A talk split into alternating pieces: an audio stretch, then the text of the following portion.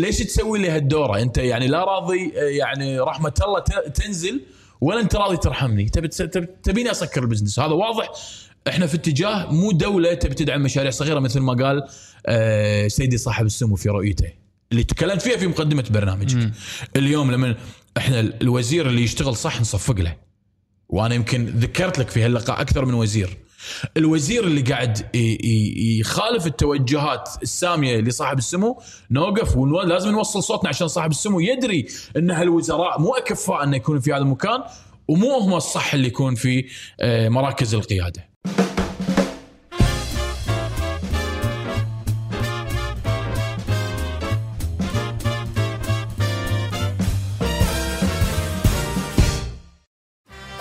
يقولون إن اقتصاد أي دولة يقاس بالمشاريع المتوسطة والصغيرة. ويقولون إنها العمود الفقري لهذا الاقتصاد. والكويت واحدة من هذه الدول اللي بتوجيهات صاحب السمو ورؤية الكويت كانت تدعم هذا التوجه. وشفنا ما شاء الله رواد الأعمال في كل مجال كانوا متميزين. لكن هم إحنا بالكويت ممكن شعب يحب الامثال يقول لك التجاره شطاره ويقول لك ما يمدح السوق إلا من ربح فيه. فصارت أزمة كورونا. هالمشاريع اللي كانت ممكن متميزة بلشت شوي تشتكي والمشاريع ممكن اللي كانت متعثرة لا بلشت تنهار. مو بس المشاريع الصغيرة والمتوسطة اقتصاد دول بلش ينهار لكن اللي بلشنا نسمع أصواتهم حاليا وبلشت ت- تطلع آراء أن آه، الحكومة ممكن مو قاعد تهتم في هذه المشاريع ممكن الحكومة مهملة هذه المشاريع أو في آراء ثانية تقول أن لا الحكومة عرضت حلول على هذه المشاريع لكن المشاريع رافضة تستفيد منها. هذه المواضيع وأكثر راح نتكلم عنها في حلقتنا هذه مع شخص جرب يكون على الطرفين. جرب إنه يكون هو مبادر وله خبرة كبيرة في هذا المجال وجرب هم يكون في الطرف الثاني في الصندوق الوطني لرعاية وتنمية المشاريع. فخلينا نشوف شنو هذه التجربة وشنو الرأي اللي راح نوصل له بالنهاية. داوود معرفي رائد أعمال حاصل على الماجستير في إدارة الأعمال. كان أول كويتي يعمل في ماكدونالدز. ساهم في تأسيس عدد من الجمعيات والاتحادات المعنية بالمشاريع الصغيرة والمتوسطة. رئيس مجلس إدارة سابق في الجمعية الكويتية للمشروعات الصغيرة. وعضو مؤسس وعضو مجلس إدارة في اتحاد رواد الأعمال الخليجي وفي الاتحاد الآسيوي لريادة الأعمال. تقلد عدد من المناصب الحكومية منها عضو مجلس إدارة سابق في الصندوق الوطني لرعاية وتنمية المشاريع الصغيرة والمتوسطة. وعضو مجلس إدارة سابق بالهيئة العامة للقوى العاملة. حاليا يشغل عدد من المناصب في القطاع الخاص. وبعد ما شفنا ضيفنا في هذا التقرير معنا موجود اليوم أستاذ داود معرفي مساك الله بالخير وسليمان مساكم الله بالخير والنور والسرور. أبو سليمان أنا وايد عندي الصورة النمطيه يعني عندي مهم يمكن ان أنا مخرج ولا شيء كل شيء ببالي يرتبط بصورة. فأنا بالنسبة لي رائد الأعمال أو التاجر لازم يكون ستايله كذي يعني حتى لما نحط أفكار ولا شيء ولا والله العظيم. زين لما أحط أفكار شلون شكل التاجر عندنا بالكويت والله وشي- ومريش. مو شرط يمكن أنا الوحيد اللي ترى يمكن من الشباب يعني ما شاء الله سابقيني وايد يعني. أنا يمكن آخر ال ال يعني الصف بس آه، يمكن الغولة لها علاقة ب بإرث يعني تاريخي. الكويت قبل كانوا يلبسونها بهالطريقة وأنا حبيت هذا الستايل. صحيح. يدي الله يرحمه كان يلبسها بهالطريقة. أبوي ما يلبسها أبوي ما يلبس والله بس يدي أغلب الصور كنت اشوفه يلبسها وأنا تعلقت في آه، يعني هالتفاصيل القديمة. يعني أنا أحب أي شيء قديم يعني بشكل عام. أنا صحيح ولد معرفي بس آه، أنا يدي كانت تجارته بسيطة كان عنده آه، يعني سوبر ماركت وكان يبيع بعض المواد يعني. ما كنا من التجار الكبار. يعني إحنا من العائلة طرف العائلة اللي دخلنا متواضع كان. والوالد كان يشتغل في الحكومة كان مم. بالبريد والوالدة تشتغل في الحكومة أيضا كانت في مستشفى آه، الفروانية. فيعني عائلة يعني الأم والأبو كانوا موظفين حكومة. أنا ارتباطي ما كان في التجارة بشكل كبير. مم. آه، لله الحمد الوالد والوالدة أعطوني فرصة كبيرة في البداية إني أنا أكتشف نفسي. فمن عمر ال 12 سنة اختلاطي مع آه، نادي آه، رياضي. كنت بنادي التضامن بعدين صرت في النادي العلمي. حبيت الإلكترونيات حبيت الفيزياء حبيت ما كنت صوب التجارة كلش بتاتا، كنت- يعني ما كان ما كان هذا الهوس مالي. ولا كنت أشوف ولا كنت بالجامعات من النوع اللي أبيع وأشتري. مع ما كان عندي هالشيء طلعت هذه يعني مؤخرا من من عمر يعني ابتداء من ال 16 17 بعت بنك أول حلو. آه، فترة. كان معي شريكين آه، أخوي عبد الله شراغ ومحمد رمضان ولد خالتي. آه، اشتغلنا على صعيد بسيط. أنا ما كان عندي سيارة ولد خالتي كان أكبر منا وكان عنده السيارة. فكنا نروح بعد مدارس ما تنتهي مد- مدرسة مشرف بالتحديد صالح الشاب كنا نوقف برا ونبيع. يعني على الطلبة. شو اللي يزيد معاهم؟ اللي طالع من يعني طبعا أنت معطيك مصروفك قبل مصروف عندك يزيد. صحيح. بس عيال مشرف شوية كشخة يعني إيه. فيعطونهم مصروفهم أكثر من ال- فإحنا كنا نحاول نصيد هالمارجن اللي موجود. هذا كان التارجت. يطلع معاه 100 فلس 150 ربع دينار كنا ناخذ هال... نستفيد منها ونبيع كنا بس ما طولنا فترة قصيرة كانت وفلينا الشراكه لأن صار ال... بعد فلينا شراكة إيه كان يعني شراكه كانت شراكة. بس ما كانت شركة كانت شراكة بسيطة بيننا ونتقاسم في كل نهاية أسبوع يعني. حلو. بس ما وقفت على كذي أه، هم قالوا ما نبي نستمر فرحت عند أه، الله يذكره بالخير أه، أبو ميثم أه، ريل خالتي. وقال لي أنا أكمل وياك أمشي أنا شرح. ونسوي اي فيانا سوي هم قعدنا في الشعب فترة على دوار بالشعب ويعني هذه كانت بدايتنا بالتعامل المادي يعني بالفلوس يعني. وين بدأت ريادة الأعمال؟ آه، هذا موضوع ثاني ممكن تبدي بأي شيء أنت. إيه، لا أنا بالنسبة لي كانت عندي فضول أبي أجرب كل شيء من أنا صغير. أنت كنت تشتغل أول كويتي يشتغل في ماكدونالدز حزتها في البداية عدل؟ بلى صح. من أكثر المحطات اللي صقلت شخصيتي. مم. وأنا لما أدش في شيء أستهوي أدش بف يعني يعني بعمق. يعني مم. كانت مو هي فترة صيف مثلا مم. اربعة اشهر وتمشي ولا شهرين وتمشي حبيتها قعدت داومت هناك سنة ونص. بداية حياتي كانت ال... الاختلاط مع الجنسيات الثانية التعامل معاهم على صغر عمري 17 سنة. بيئة المشاريع عندنا بيئة جاذبة بالكويت. شوف اطلع كذاب إذا أقول لك مجا- مجاذبة، اليوم لما يكون في صندوق 2 مليار ويدعم مشاريع صغيرة، لما يكون في بنك صناعي يدعم مشاريع صغيرة، لما يكون هناك بعض التعديلات اللي موجودة في الهيئة العامة للقوة العاملة وتسهيل عملية جلب العمالة، وأيضا مؤخرا اللي صار في وزارة التجارة، اليوم نمدح في أشياء بعض الأشياء اللي صارت في وزارة التجارة فيها نقلة نوعية، كانت في مبادره ناسس شركة أنا وأخوي آه، خالد الرحماني، عبد الله بفتين، حسين الزلزلة. ومهندس طلال المطو... طلال المهنة. فأسسنا هذه الشركة شركة اسمها شراع في 2008 سوينا البروبوزل مالها. 2009 أطلقت وطلع الترخيص مالها. وكانت تدعم المشاريع الصغيرة. فيوم كنا نتحرك على القطاع وقمنا نسوي استحواذ على بعض المشاريع أو مشاريع نأسسها من البداية وكذي. أه، كانت عندنا لقاءات مع بعض الجهات الحكومية ودائما لما نقعد وياهم يقول أنت شركة بالنهاية عندك مصلحة شخصية. فلازم يكون عندكم مظلة قانونية تت- تتعاونون. فجت فكرة إن إحنا نأسس جمعية كويتية للمشروعات الصغيرة وإحنا ما كنا متفرغين لأن كنا نبي آه، أحد يمسك ويانا الموضوع. فاجتمعنا مجموعة من الشباب.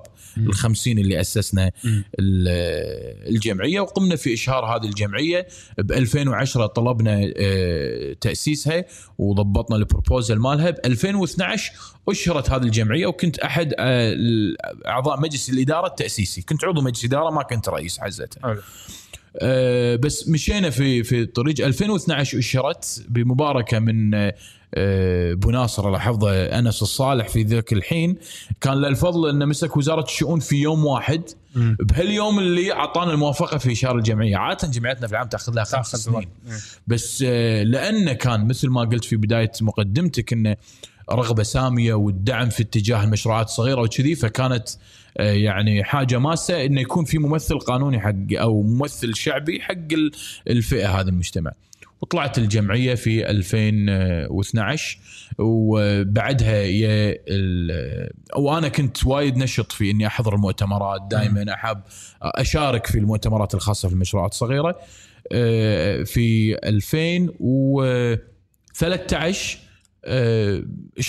اجتهدنا ودشينا مع الجهات الحكو مع مجلس الأمة في تشكيل قانون الصندوق الوطني حلو. فإحنا كنا جزء من من وضع هذا القانون مم. فكنا نشارك في اجتماعاتهم اللي تصير في اللجان الاقتصادية اللي رفعت هذا القانون وتم الموافقة عليه ممتاز.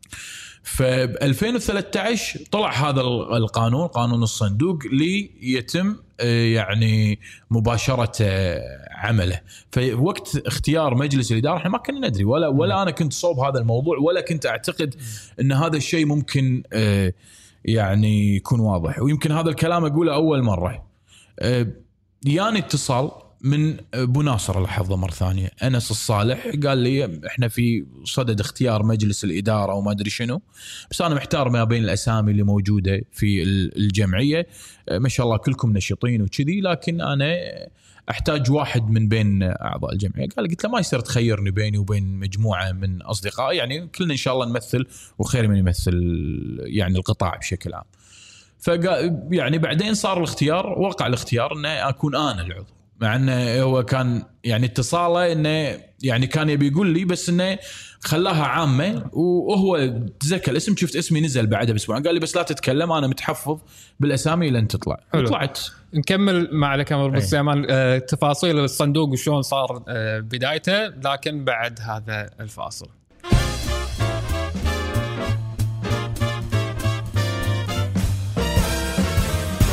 رجعنا لكم كنا قاعد نتكلم قبل الفاصل. عن بداية تأسيس الصندوق الوطني لرعاية ودعم المشاريع والمشروعات المتوسطة والصغيرة وشلون صارت القصة وتأسيس الجمعية قبلها وبعدين انتقلوا إلى أن تم اختيار الأستاذ داود معرفي أنه يكون ضمن هذا الصندوق هذا اختيار يكون يطلع فيه مرسوم أميري طبعا مم. بس قبلها يكون في توصية من الوزير المعين حق. ال- الممثل عن الصندوق ويرفع لمجلس الوزراء ويوافقون عليه ويتم الموافقة عليه من بمرسوم اميري يطلع. بس أنا قبل الصندوق أنا already حتى يعني كنت أنا شركتي اللي أسستها في 2005 كانت مختصة في ال event management. فسويت لي ثلاث ملتقيات خليجية. الأول كويتي اثنين خليجيين للمشروعات الصغيره المتوسطه على سنوات متفاوتة. 2010 2011 2012 هذيل كانوا يعني طلعتني بالساحة بشكل واضح وجمعت عديد من الجهات ال- الخليجية ويانا. مؤسسة محمد بن راشد آه، صندوق آه، آه، شراكة من عمان محمد بن راشد من الإمارات شراكة من عمان وعندك من السعودية صندوق المئوية. وطلعت فكرة تأسيس الاتحاد الخليجي لمشروع لرواد الأعمال تبنوها السعودية. واختاروني أيضا أكون عضو مجلس إدارة تأسيسي في هذا الاتحاد. فهالفترة كنت طلعت في عضويات أكثر من عضوية بس كلها بالترشيح يعني. ما مم. تصير إنه والله هي هي ما هي انتخابات. فصرت عضو مجلس إدارة بعدين بالصندوق الوطني وكنت عضو مجلس إدارة في آه، الجمعية في ذاك الحين. وعضو مجلس اداره في الاتحاد الخليجي لرواد الأعمال. كان الوضع أن نفس ما أنتم كنتم متوقعين ولا واجهتوا صعوبات؟ انت أنت اليوم لما تكون بالقطاع الخاص تعتقد أن الجه... الج- الجهاز الحكومي قاعد يشتغل على نفس الرتم. بس تنصدم بالواقع يعني لما تي و... ودفت المحمل هذه مالتهم بالحكومة على الإجراء الحكومي حتى داخل بين الجهات الحكومية فيها روتين طويل يعني. الصندوق في أول لأنه صندوق شبابي كان فيه هناك ضغط شعبي إن هذا الصندوق يتفعل بأسرع وقت. وكان بعد بعد ما طلع الصندوق وقف الشركات التابعه للهيئه العامه للاستثمار بالعمل. وكانوا بيضمونهم يعني المفروض انه تضم تحت الصندوق. البنك الصناعي ظل الوحيد اللي هو يمول آه، ال- المشاريع الصغيرة والمتوسطه في ذاك الحين. فكان في ضغط على إنك أنت تأسس بأسرع وقت ممكن. بس أنت خذيت قانون. في ظرف فترة معينة تحتاج إنك أنت أول شيء تسوي النظام الأساسي اللائحه الداخلية بعدين الت... بعدين تسوي نظام التعيينات نظام يعني كلها أنظمة ورقية بس تحتاج وقت روتين ومستشارين وتعال اقعد وتعال احسب وهذا. أنا كان دوري عضو مجلس إدارة غير متفرغ يعني أنا ممثل عن القطاع الخاص. فما كان ما كنت ملزم في إني أداوم بشكل يومي. إحنا في ملزمين في اجتماع آه، أسبوعي كان المفروض يكون اجتماع مجلس إدارة. فكان المجلس عبارة عن خمسة أشخاص أنا آه، وطارق الصالح كنا متفرغين غير متفرغين أما البقية كان الرئيس ونائب الرئيس وعضو مجلس إدارة متفرغين متفرغ. ثلاثة هم كانوا يداومون دوام كامل فكان الصندوق قائم على ثلاث أشخاص على ما شكلوا بعض الاستعانات آخر 2013 بلش يعني نقول دشينا 2014 سنتين في ال paperwork وعلى ما تأخذ location تنزل مناقصة وتشوف وين في مكان تقدر تحط مقر الصندوق فيه وتبدي تشوف هذا. في ذاك الحين ب 2016 طلع أول فترة تمويلات. بدأت الحين تستقبل طلبات التمويل. من 2014 ل 2016 بدينا يصير في آه، طلبات. يعني طلبات تستقبل طلبات وتشوف شلون آه، التمويل ممكن يكون على أرض الواقع. ف آه، يعني دورة سنة بس فعلية تشغيلية اشتغلنا قبل لا تنتهي مدة مجلس الإدارة. وأعلنا عن نتائج كم عدد المشاريع اللي مولناها. كنا above the target في كل المعايير. حققتوا الأهداف حققنا الثلاث أهداف الأساسية اللي هي اولا في عدد المشاريع اللي مطلوبة من قبل مجلس الأمة والدولة من ناحية تمويل المشاريع بنسبة كبيرة طافت ال 100% آه، آه، خلق فرص وظيفية للكويتيين أيضا حققنا لما يعادل أكثر من آه، 100% آه، والثالث اللي هو التدريب وتهيئة بيئه الأعمال اللي خاصة في رواد الأعمال. وحققنا ال target إن إحنا دربنا أكثر من العدد اللي كان مطلوب منه. من خلال موافقة مجلس الأمة على هذه ال result وأيضا آه، آه، مجلس الوزراء. فطفنا كل المقاييس وحطيناها وأعلنا عنها و- وصارت على أرض الواقع. لكن آخر فترة من فترة الصندوق ارتأى الوزير إنه مو هذا ال- ال- الطموح اللي هو كان بيطمح له. كان آه، وزير خالد الروضان وزير التجارة في ذاك الحين.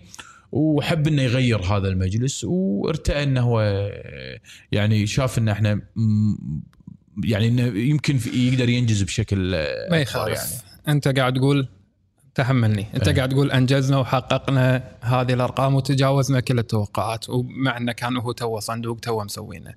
وبعدين آه، عقب ما انتهت الدورة ما تم آه، تجديد أو ما انتهت الدورة. قبل ما تنتهي الدورة بثلاث أشهر غير مجلس الإدارة. بعد. فالحين وصلتنا حق النقطة اللي أنا أبيها هل كان في خلاف حزتها داخل الصندوق اللي خلى آه، هذا الشيء يصير؟ ما راح أخش على أحد أنا يعني أنا إنسان شفاف اللي متابعني يعرف إن أنا ما أخش. كان في خلاف بين رئيس الصندوق وخالد الروضان الوزير خالد الروضان كان في خلاف إيه. أوكي إيه. تبي تفاصيلها يعني طبعا أنا إيش حق أسأل السؤال؟ يعني يمكن آه، في استراتيجية معينة يمشي فيها الوزير خالد الروضان وما تناسب الاستراتيجية اللي يمشي فيها دكتور محمد زهير. دكتور محمد زهير من الناس اللي تمشي على by book يعني أنا عاشرت الريال فترة آه، من من وصعب إنك أنت تتعامل وياه. إذا ما كان عندك ورق قانوني document تبي شيء لازم آه، تي يعني ما في شيء يعني تتعامل وياه بالود كثر ما إنه هو قانون يعني من ناحية القانون الريال ماشي على المسطرة. يعني يهمنا يهمنا إن الكل ياخذ نفس ال chance. يهم الكل ياخذ نفس الفرصة. آه، الكل يمشي يمشي في نفس ال queue. ما في أحد يخطر أحد. حلو. ما كان عنده شيء. وهذه ما تنفع في مجتمعنا مثل المجتمع الكويتي. هناك أعضاء مجلس أمة هناك تقصد في تنفيع. كان؟ كان ترضيات يعني إن أنت طوف ولدنا هذا يمشي هذا ما يمشي. ما كان يستمع على كان. موجود. تليفونه كان نوكيا. يعني حتى واتساب ما عنده. okay. فالوصول له كان من الصعب. إحنا كأعضاء مجلس اداره كان التعامل وياه من خلال مجلس الإدارة أو مرات إذا أزوره في المكتب. وبشوش تغشمر وياه تبتسم. يعني يعني رجل في مكانه كان. ما له مكان. بالنسبة لي أنا يمكن أكون مخطئ في ناس تعاملت وياه.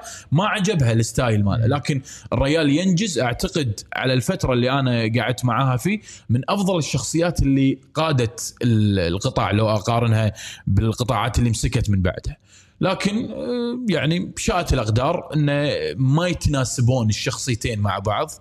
وخالد ارتأى انه يشوف إنه والله لا لازم يتغير هذا المجلس الإدارة مثل الطريقة اللي هو كان يبيه. وكان وكان عنده خطة في تغيير قانون الصندوق اللي غيره مؤخرا آه، وما كان لاقي موافقة مجلس الإدارة مجلسنا بهالاتجاه. ما كنا نبي نغير في مجلس الإدارة لأن مجلس الإدارة لما تغير لما تغير تغير مجلس الإدارة بعدين تغير القانون.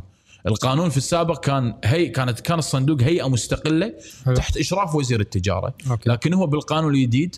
اللي التعديل اللي صار التعديل اللي صار إيه. إيه، التعديل اللي صار هو كان يبي يكون الوزير هو رئيس مجلس الإدارة وهذا ما ما كان ملاقي قبول عندنا في مجلس الإدارة ف... وأنت كنت ضد هذا الموضوع ولا زلت ليه اليوم وليه باكر وأعتقد هذا هذا من ي- راح يدمر الصندوق إن شاء الله ما يدمر الصندوق بس أعتقد هذا الصندوق وهذا الكلام مو أنا أقوله أغلب المختصين يقولونه. بعدها يعني أنا تكلمت يمكن بعد ما طلعت من الصندوق صرت رئيس الجمعية تكلمت في هذا الموضوع و وعارضت إنه يكون في هذا التغيير واشتغلت على مع بعض أعضاء مجلس الأمة وسلمت حق أغلب أعضاء مجلس الأمة كتيبات في تفاصيل هذا. يعني قبل الجلسة أنا كنت مثل النحلة أحوس في مجلس الأمة بس عشان يوقف هذا آه، التعديل لكن بالنهاية أنا مواطن بسيط يعني ما عندي الباور إن أنا مثل لما يكون عندك وزير في أجندة وفي شيء في باله. فصار هو رئيس مجلس الإدارة واليوم الكل قاعد يشوف. أنا ما ما أجي أقارن وأقول أيوه أحسن الحين ولا قبل. اليوم الكل قاعد يشوف أداء الصندوق وقل لي الصندوق كم مرة تغير من بعدنا؟ مجلس إدارة. مدير عام كم كم شخص تغير صحيح. في في الصندوق؟ حتى في الوزارة ال- ال- اللي هو قاعد يرأسها يعني كم وكيل مساعد يشتغل في مكانه وتغير. فالمناصب ما قاعد تستمر معه. فإحنا يعني يعني أنت بالنهاية لازم تكون جزء من كبش الفدا هذا. فهل تعتبرها إنه صريح؟ إيه، أنا أعتقد أنا لليوم أقول أنا انظلمت في هذه الفترة وفي فترة الصندوق بشكل خاص لأن أعتقد إن بذلنا مجهود كنا نستحق شكر من الحكومة حقه لكن يعني الحكومة شايفة بهالطريقة. مع- النهاية هذا وزير يمثل الحكومة فأنا ما لا اعتراض اللهم لا اعتراض على أي شيء ممكن يصير. يمكن خيرة بالنسبة لي في صحيح. أشياء أكثر ناطرتني في المستقبل. أكيد في وجهة نظر ثانية إذا أنت قاعد تقول إحنا كنا قاعد نشوف هذه وجهة النظر وخالد رمضان كان قاعد يشوف الوزير هذه آه، وجهة النظر مختلفة. ممكن كان في ناس يشوفون صح اللي قاعد يقوله داود صحيح. فعقب ما صارت هذه المشكلة عقب ما انتهت هذه المرحلة هل عرض عليك شيء ممكن لترضيه أو لمناصب أو شغلات آه، في الصندوق أو غيره. ما ما يعني ما أدري إذا تنقال ولا ما تنقال بس إيه بس خلني أقول لك شيء قبل قبل هذا الموضوع. بس راح. الأشخاص الأشخاص اللي اللي كانوا يعني اليوم في تجير إعلامي. هذا بالكويت ما يخفى على أحد. في هناك قنوات إعلامية ونعرف من الشاطر في الميديا. أنا ماني أشطر من خالد. الكل عارف خالد الروضان وين كان قبل لا يكون وزير. فيعلم إن هناك قناة إعلامية أو توجه إعلامي كبير. يعني يغلبني وايد بالإعلام ما أقدر أنا بنفسي أتكلم. ف يعني اليوم لما إني نتكلم الشا... هو كان حاط السبب إن الشارع هو من يريد تغيير مجلس الإدارة مجموعة من الشباب. أنا أعتقد الشباب هذيل إلى اليوم اللي أعرفهم اللي كانوا معارضين سبب هذا الموضوع ان هم يطلعون يتكلمون ضد الصندوق في الإعلام في الوسائل اللي هو قاعد يدعمها في ذاك الحين كانت علشان إنهم ما قاعد يمشون في الكيو. أسلوب حياتهم بالتخطر. لازم يطوف قدام. آه إذا ما تقعد وياي ليش الرئيس شايف نفسه وما يقعد وياي؟ هذا مو عذر. إذا أنت تاخذ حقك وحق غيرك هذا ما كان مقبول بالنسبة حق الدكتور الزهير وهذا هذا فعليا على أرض الواقع. أما بالنسبة حق آه عرض منصب إي نعم. تم تم عرض منصب قبل لا يتغير حتى مجلس الإدارة. ب- ما أدري عاد هو ترضيات ولا هو مؤمن في إن داود ممكن يحدث تغيير بس ي- يت فرصه لكن آه، يعني بو داود ما رباني على كذي. بو داود ما رباني إن أنا يعني اخذل ربعي ولا أنا أقص الحبل في ربعي عشان مصلحتي الشخصية. أنا شفتها انه صار في تبدية المصلحه الشخصيه عن مصلحة وطن بالنهاية. أنا اليوم لما اكون في مكان أبي أبدع في هذا المكان وأرى نفسي في هذا المكان. أنت تبي تعطيني آه، يعني other options يعني ما شفت نفسي إن أنا ممكن أقدر أخدم في المكان الثاني. قد تكون النية صادقة قد إنه يكون شايف فيني شيء زين يعني بس ما قبلتها على نفسي صراحة. ما خذيتها في فرص أكبر والحمد لله اليوم وضعي وايد أحسن من لو إني قبلتها ما تحسفت. مقتنع لا زلت في ما قرارك. تحسفت ولا راح أتحسف بيوم على هذا الشيء.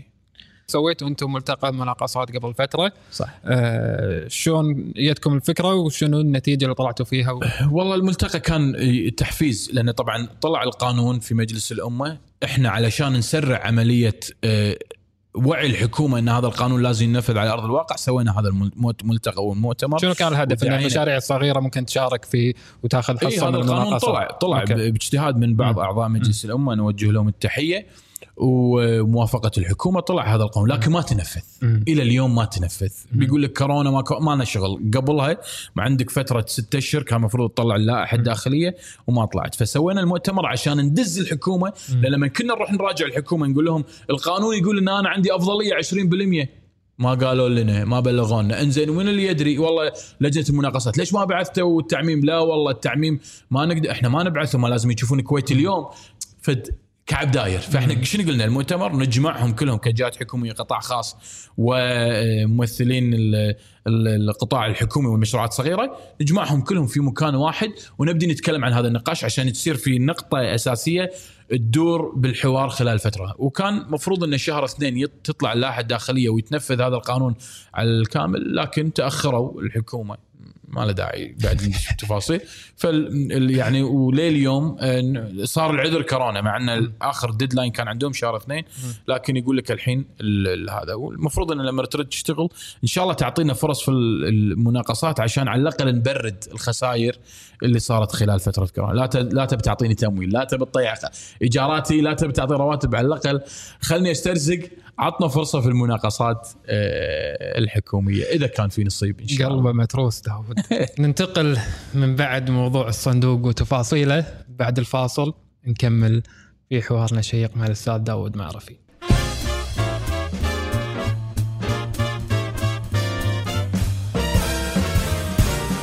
ونواصل حوارنا الشيق مع الأستاذ داود معرفي وقلنا الحين غطينا مرحلة الصندوق. في شغلة ثانية هو خاضها أكثر من مرة اللي هي انتخابات غرفة التجاره وصناعه الكويت. صحيح؟ صح. وفي المرتين آه، كنت تطلع احتياطي. طبعا. كلمنا عن هذه التجربة. آه، من من أسعد التجارب في حياتي كانت. يعني اليوم لما آه، تدخل في أي انتخابات تشوف من اللي حوالينك من أصدقائك من ربعك من أهلك. عزوتك يعني اللي انت تستند عليهم خل حلاوة الانتخابات انه شلون الطريقة تصير وخل يعني المناصب على جنب يعني أنا يشهد الله كانت نيتي في ذاك الحين داخل لاكمل خدمة المشروعات الصغيرة في نفس المجالات اللي أنا كنت أشتغل فيها.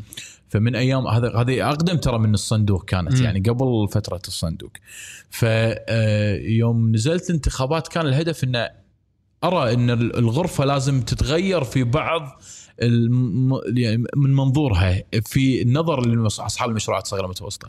لأنهم جزء من هذه المنظومة. فأعتقد إنه كان المفروض إنه يسلطون الضوء على أصحاب المشاريع الصغيرة والمتوسطة من ذاك الحين.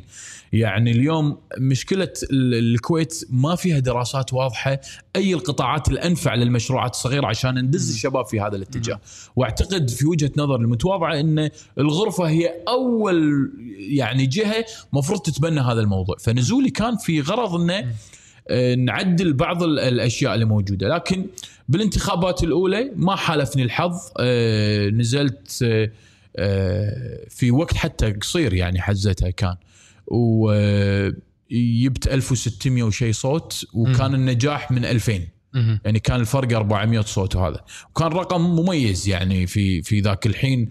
وكانت يعني ف... النشوة مالت الانتخابات حلوة. التجمع لكن أعتقد الغرفة ما شاء الله يعني غرفة قديمة وعريقة. يعني من اليوم ما تقدر تخترق هذه القائمة بشكل سهل.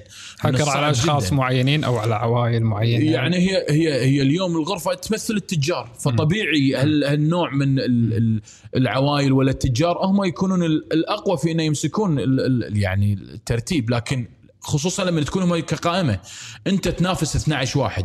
الانتخابات أعتقد مفروض يعاد عمل فيها وتعمل مثل مجلس امه يا أخي الصوت الواحد. إلى الآن غرفة التجارة ما اشتغلت في الصوت الواحد. إلى الآن في 12 صوت. فهذا أعتقد ما أعطتنا الفرصة كأصحاب مشاريع إن ند- ندخل لنا عضو عضوين في ال- الغرفة. نزلت بعدها بانتخابات ال- المرة الثانية لأن في ناس قالت إن هذا الرقم صدفة. مم. 1000 آه، 1600 هذا مو رقم داود هبة وصارت شيء. وأنا من النوع اللي وايد تأخذني هالسالفة أخذها يعني شخصي. شخصي زين فيت انزل الانتخابات الثانية يعني الرقم الطبيعي اللي انت تعرفه. انت لما تنزل الانتخابات اللي طافت وكانت 1000 و 2000 النجاح يعني تتوقع تطوف ال 2000 تنجح. بس الدورة لأن الغرفة تتغير 12 12 عضو كل. سنتين جبت 2200 كان حلو. رقمهم هم 3000 ها كان من عاد الحين شنو ال- ال- السياسة؟ شنو الموضوع فيها؟ التفاصيل. هذه يعني انتخابات وفيها في يعني يقول لك الثالثة ثابتة، الثالثة راح تكون هم الغرفة ولا راح تكون انتخابات مجلس الأمة؟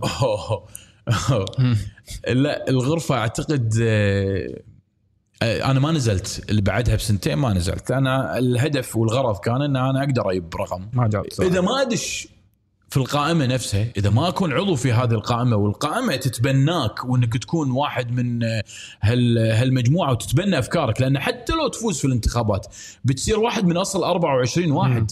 فصوتك ما راح يوصل إذا إذا ما في كيمستري بينك وبين مجلس الإدارة. صحيح. اليوم الهدف إن أنت مو تخترق وتدش وتناشب. الهدف إنك أنت تدش وتصلح وت... وتعطي فرصة حق أصحاب المشاريع الصغيرة في القطاع. مجلس الأمة. مجلس الأمة ما أعتقد هالدورة. ما ما أعتقد. أكيد مو هالدورة يعني. إيه، الحين في في طموح في ودك هذا الفكرة ببالك ولا؟ ما أنا مواطن كويتي. يعني يحق لي ما يحق لي غيري. يعني إذا جت الفرصة وأنا حسيت إن أنا ودي أد... إذا بدش بدش خدمة للناس. يعني ما راح أدشها في غرضا حبا في نفسي. لأن حبا في نفسي طريقي في التجارة وايد أريح لي. أنا ال- ال- السنتين اللي طافوا وأنا قاعد أبني طريقي في قطاع التجاري كان وايد مريحني في إني أنا ألتفت حق روحي وأسوي شوية بيزات. أعتقد لما تدخل في معترك مجلس الأمة هناك تضحيات كثيرة أنت لازم تقدمها. خليك بغض النظر عن ما يقال وينذكر على بعض أعضاء مجلس الأمة ومن يسوء استغلال هذا المنصب. أنا ما ما حتى أشبه نفسي في هالناس لأني أنا إذا بدخل بدخل حبا في الناس وتأدية لواجبي جد اتجاه وطني. اذا إذا يعني صارت الفرصة. أه، بس موجودة الفكرة تدور يعني وايد تصير بين العائلة لما نقعد شباب العائلة مج- مجاميع من الربع ليش ما تنزل صوتك وأنت قاعد توصل؟ يشجعني هذا الكلام. لكن هل أعتقد الحين التوقيت المناسب؟ الجو السياسي مشحون. أه، ما أحس نفسي أقدر أبدع. حتى لو أنجح في مجلس الأمة واحد من أصل خمسين إذا ما تكون مجاميع ثقل تأثر في القرار فدوري ما راح يكون له واجب. ليش أضيع وقتي في مجلس الأمة وانتخابات؟ وأنا عندي طريق وعندي بيت وعيال وأجابلهم وأسوي البزنس الخاص فيني. ذيك الساعة إذا الله كتب في فرصة عدلة يمكن كل هالمراحل ما شاء الله والعمل اللي سويته إن كان أنت في العمل الخاص أو كان مع القطاع الحكومي في الصندوق ولا في القوى العاملة وأمور أخرى. هذا هذه مرحلة بس الحين أشوف مرحلة حتى قاعد أتابع لك فيديوهات تقول ما ما نشوف في أحد بالحكومة يهتم فينا كمشاريع. نقول حق الحكومة خاف والله فينا. يعني هذا كل اللي قلت لي إياه وبعدين الحين في هالمرحلة لما صارت أزمة كورونا صار هذا التوجه. شو اللي صار؟ شوف يعني أنا قلت لك يعني أنا أعتقد لو أم أحمد موجودة في آه، القيادة في هذا الموضوع لما رأينا هذه الربكة اللي موجودة. أنا أوكي وزير ما يأثر إذا يعتقد البعض لا يأثر بشكل كبير. اليوم آه، عندنا وزراء. أنا مشكلة لما أتكلم عن بعض الوزراء وأنتقد يعتقد ال- الأشخاص إن أنا عندي شيء شخصي معاه. أنا أنتقد المنصب ولا أنتقد الشخص. فأنا اليوم في أدوار من الوزارات اللي موجودة ما شفناها غايبة. الصندوق الوطني اليوم تحت يعني إدارة منه؟ تحت إدارة الوزير. مو. غيرت القانون صحيح. عشان تصير أنت رئيس مجلس صحيح. إدارة. اليوم الصندوق الوطني في بعض المشاريع اللي موجودة تم تمويلها في نص المبلغ. ولازم يستلم النص الثاني وهو في عز الأزمة اليوم. بعز أزمته مو راضين يعطونا الدفعه الثانية ليش؟ لأن الهيئة العامة للاستثمار رفضت إن هي تعطي الميزانية بشكل حق شنو اللي مو عاجبك بالضبط؟ يعني حتى يعني حتى الحكومة سوت وحطت الحزمه الاقتصادية إيه. وهم الحزمه الاقتصادية. شنو- أنت شنو معارضها الحزمه الاقتصادية؟ أنت معارضها الحين هذه الإقراض البنوك لأصحاب ولا- المشاريع. ولا قرض ها؟ ولا قرض مشى البنوك مو متعاونة أصلا انها تعطيك ال ال الاقتراض لأن تبي تبي الضمان من الدولة 100% مم. وما قاعد تشارك أصلا البنوك في هذا في هذا في هذه الحزمة بشكل واضح وصريح. البنوك تبي مصلحتها في النهاية. هي تبي طريق إن هي تقرض بس بتتأكد إن فلوسها كلها كامل ترجع. لأن أو المشاريع الصغيرة تعتبر من مشاريع ال high risk اللي هي ذو مخاطر عالية فيخافون يمولونهم من مالهم الخاص. لأن يقول لك أنا عندي مساهمين وعندي. البنوك الوحيدة اللي في العالم مستحيل إنها تخسر في الكويت. لأن قانون البنك المركزي يحميهم ما يحمي المواطن. فهي مستفيدة من. هذه الحزمة البنوك. البنوك اللي مستفيدة وال- والبنك يعني المحافظ آه الله يذكره بالخير والحين هد الملف ومشى وضاع الملف حتى ما ندري الحين منو ماسك الملف ولا نقدر نحاسب أحد لأن إذا أنت حاس نفسك ما أنت قادر تمسك ال- الملف من البداية فمن البداية كان المفروض ترفض إنك أنت تمسك بما إنك أنت تشوف أنت نفسك آه، في مجال ال- ال- التمويل ما أنت في مجال الاقتصاد. يمكن ليش- في ليش- ناس مقتنعة في هذا هذه الحزمة. أنت من البداية وقاعد تطلع وتقول إن شاء الله يفشل مشروعكم وإن شاء الله ما حد يجيكم. لأن لأن الكتاب مبين من عنوانه. القانون كان يعني بشكل واضح إنه راح يمول بطريقة تعجيزية. التمويل كان على شنو؟ كانوا راح يعطونك اقراض عشان تدفع رواتبك وايجاراتك اقراض يعني بيزيد هذا اللي انت قاعد. تطلبه انت اللي قاعد تطلبه ابي أبي. إعلان حالة كوارث عشان الرواتب وال- والإيجارات اي خلينا. يعني كذي راح توديني للتدريج اي إي، لا. أنت لو تتابع الفيديوهات بشكل مرتب راح تلاقي المطالبات قاعد تقل اليوم الحكومة تموت على سياسة المكاسر فاحنا في البداية في أول لقاء طلعته. تكلمت إن إحنا مفروض حالنا حال الدول المتقدمة في منح تعطي منح تنعطى حق أصحاب المشاريع الصغيرة والمتوسطه وحتى القطاع الخاص. لازم الدولة لما تسوي lockdown هي تتحمل رواتب موظفين حتى القطاع الخاص. هذا الطبيعي. أنا ما قاعد أطلب شيء مو منظم في دول ثانية. الدول تقول أنا إحنا ندفع ال- الرواتب. okay. إحنا الدولة شنو سوت؟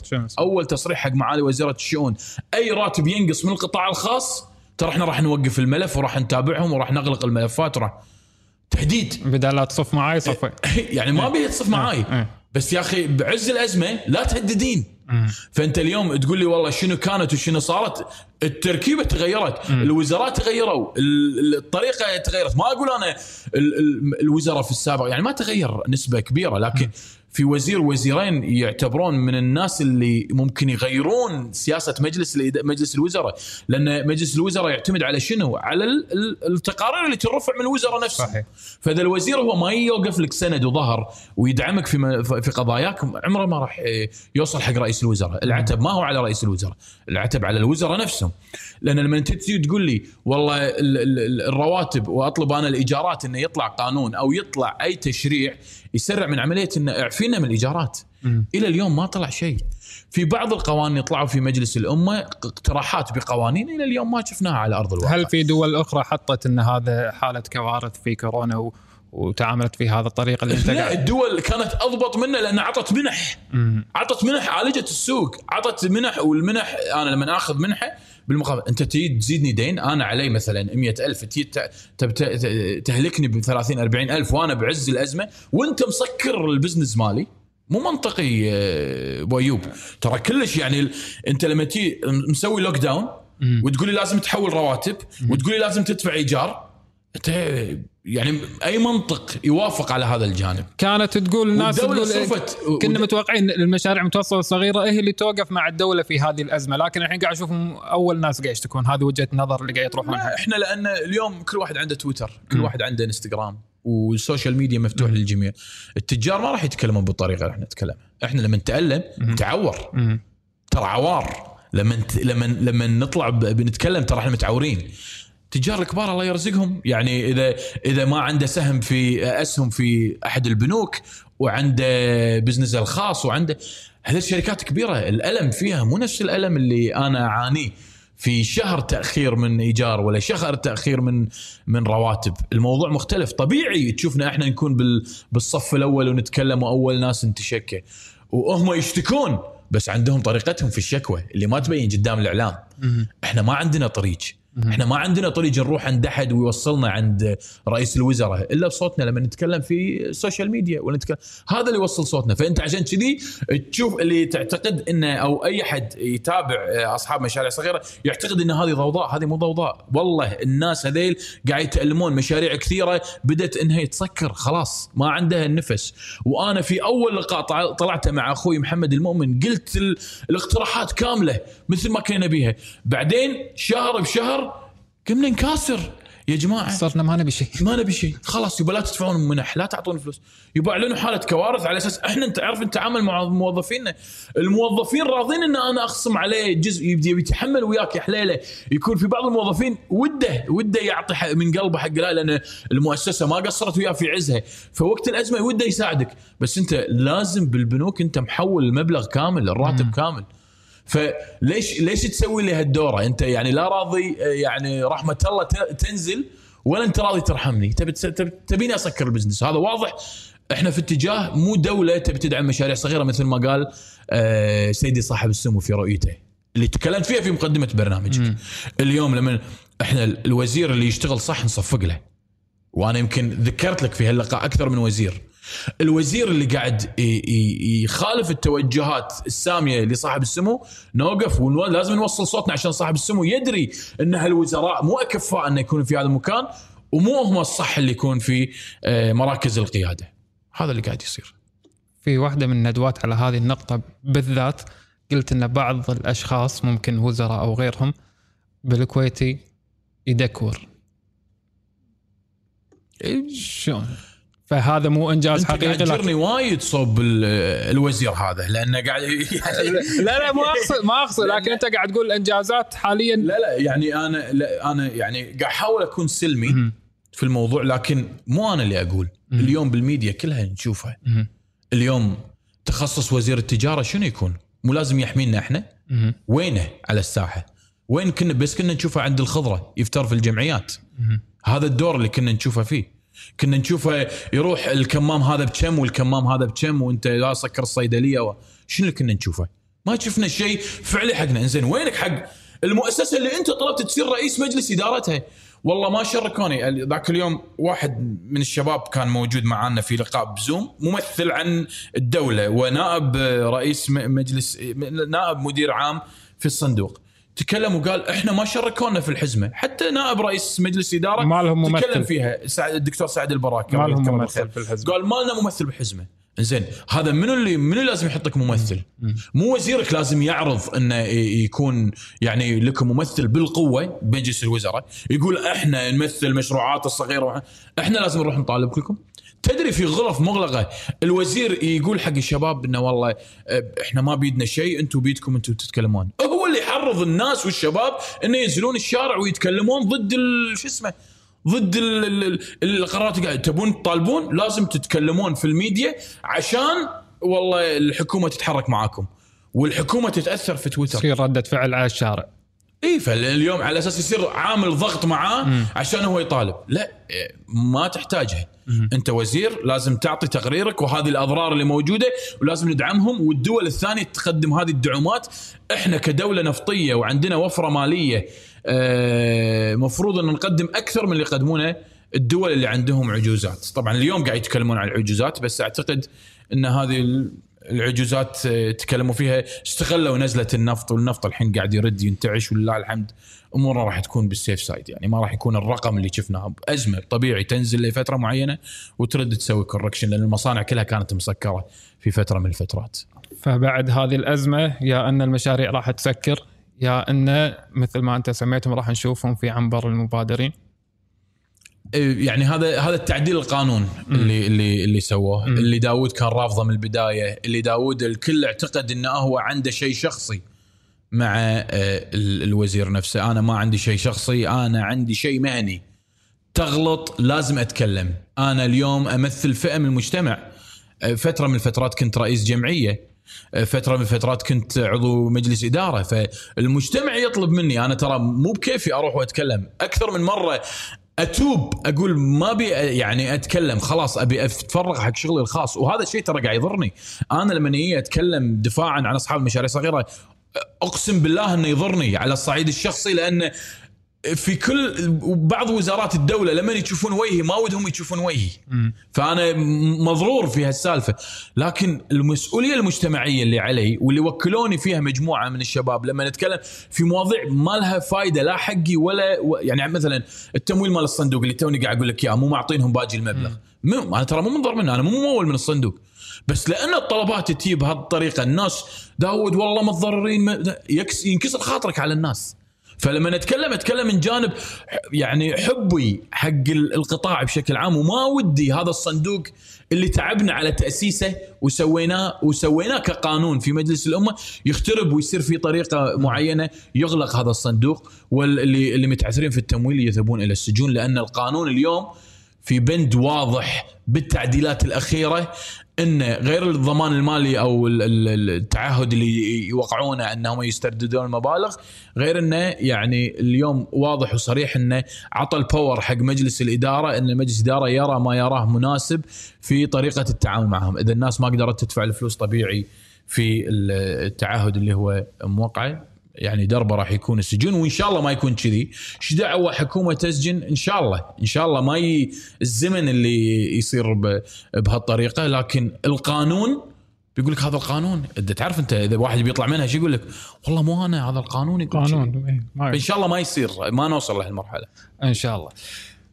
مكملين هذا الحوار ودنا نكمل على هذا الرتم لكن خلكم معنا عقب هذا الفاصل.